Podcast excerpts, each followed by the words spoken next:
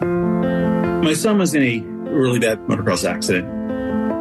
We're out the track, we're riding, and there's a jump that has a blind landing, meaning you can't see where you're going to, to land. Two of the boys made it. My, my son crashed on that jump, but crashed on the downhill side, so no one could see him. So I threw my bike down, ran down to go get him, but as I was starting to run down, I realized that there were going to be other bikes coming. I threw my hands up to try to stop the other riders that were coming and got hit by one bike. As I'm upside down in the air, I saw him land and run over my son.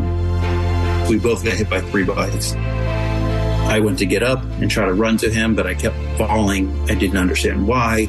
Turns out I had broken my ankle, but I, I got to my son and he was just, he was completely unconscious.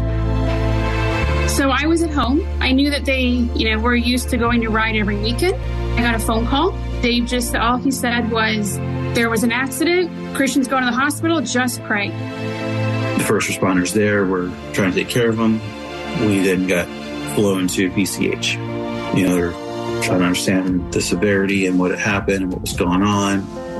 I remember my heart was racing. I know that I was trying my best to just stay as strong as possible, not knowing what I was walking into. I didn't have details. I didn't know how bad it was. I didn't know if I was going to be able to see him right away.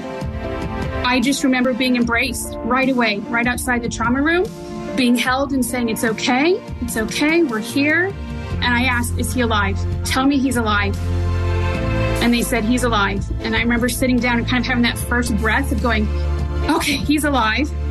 Now we'll start this journey. In the midst of all that, the PCH is taking care of me because I just wasn't going to leave my son. You know, I had a broken ankle, broken jaw, broken finger, and took care of me while I was there with Christian.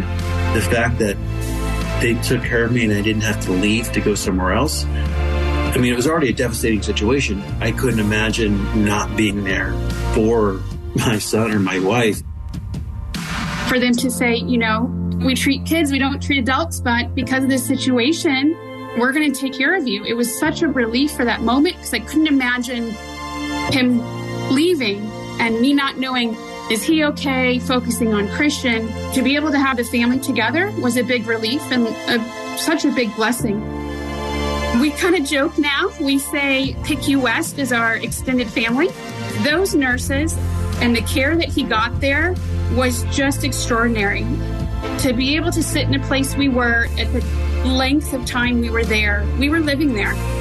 And to be able to have the PICU West just bring us in, love on us, love on Christian, and be such a support was huge.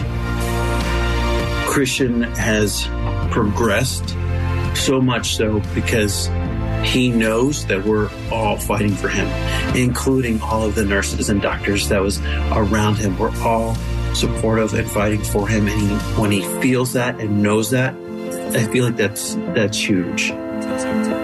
This is David Laurie. Please become a champion of hope right now. Please call 602 933 4567 and become a champion of hope.